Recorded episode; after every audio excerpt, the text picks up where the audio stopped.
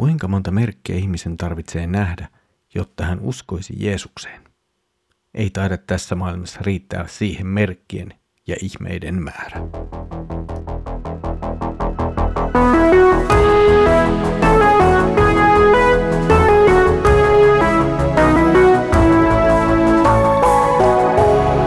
Kirjoitusten pauloissa.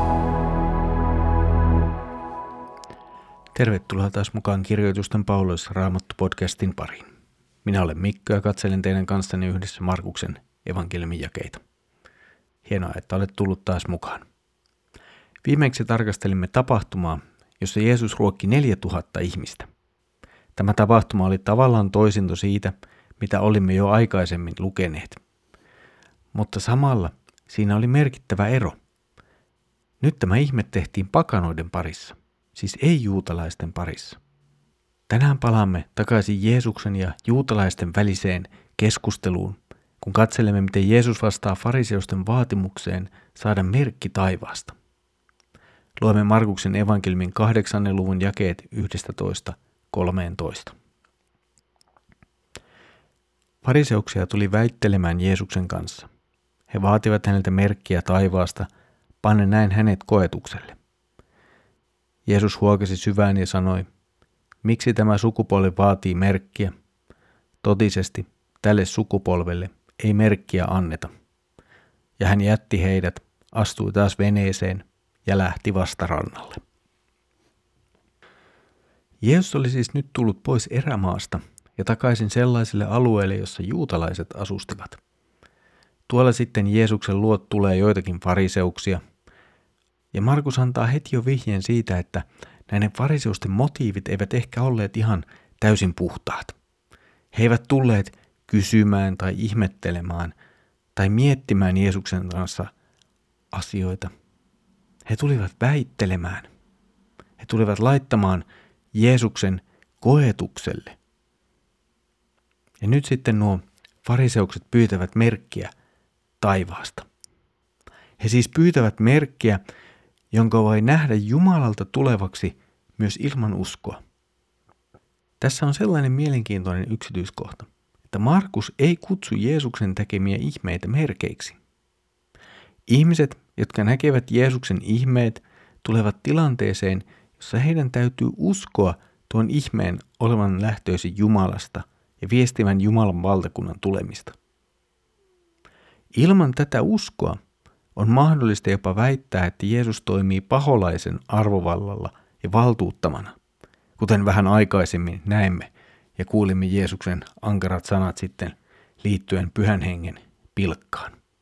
Fariseukset tulevat nyt siis väittelemään Jeesuksen kanssa. Ja heidän Jeesukselle asettamasta testistä on kirjattu lyhyesti vain vaatimus saada merkki taivaasta. Siis pikkujuttu, merkki taivaasta ja kaikki on kunnossa. Ja fariseukset olisivat muka tyytyväisiä. No, Jeesus ei lähde ollenkaan mukaan tähän fariseusten peliin tai kiistaan tai haasteeseen. Hän ei suostu millään tavalla siihen, mitä fariseukset haluavat, eikä lähde kovasti siitä näköjään edes keskustelemaan. Ja jos katsotaan vähän laajemmin Markuksen evankeliumia, niin siellä jotenkin näkee sen, että suoranaisesti ihmeet eivät synnytä uskoa. Itse asiassa tilanne saattaa monessa kohtaa olla jopa ihan päinvastainen. Ensin ihminen varsinaisesti uskoo, ja sitten hän saa nähdä ihmeen tai elää sen. Nyt Jeesus siis vain lyhyesti tyrmää fariseusten vaatimuksen. Mitä merkkiä ei nyt ole tulossa?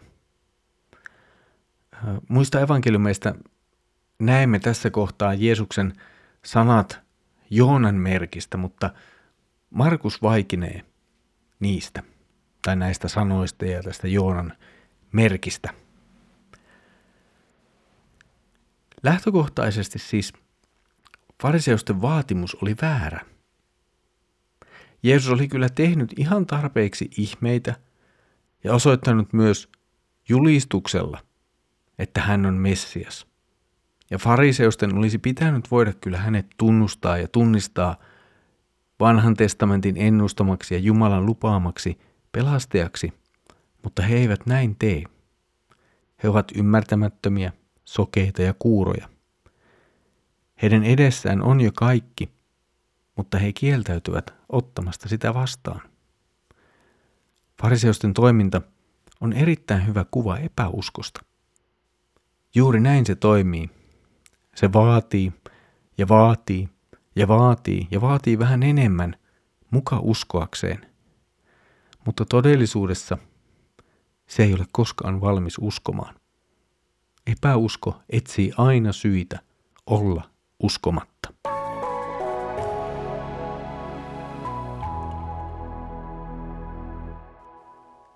Jeesus tulee jälleen kerran torjutuksi. Hän on hyvin selvästi kertonut siitä, kuka hän on. Jeesus on julistuksella ja toiminnallaan osoittanut, että hän on todella Jumalan poika. Suuri osa ihmisistä ja erityisesti näyttää siltä, että uskonnollisista johtajista ei kuitenkaan tätä hyväksynyt.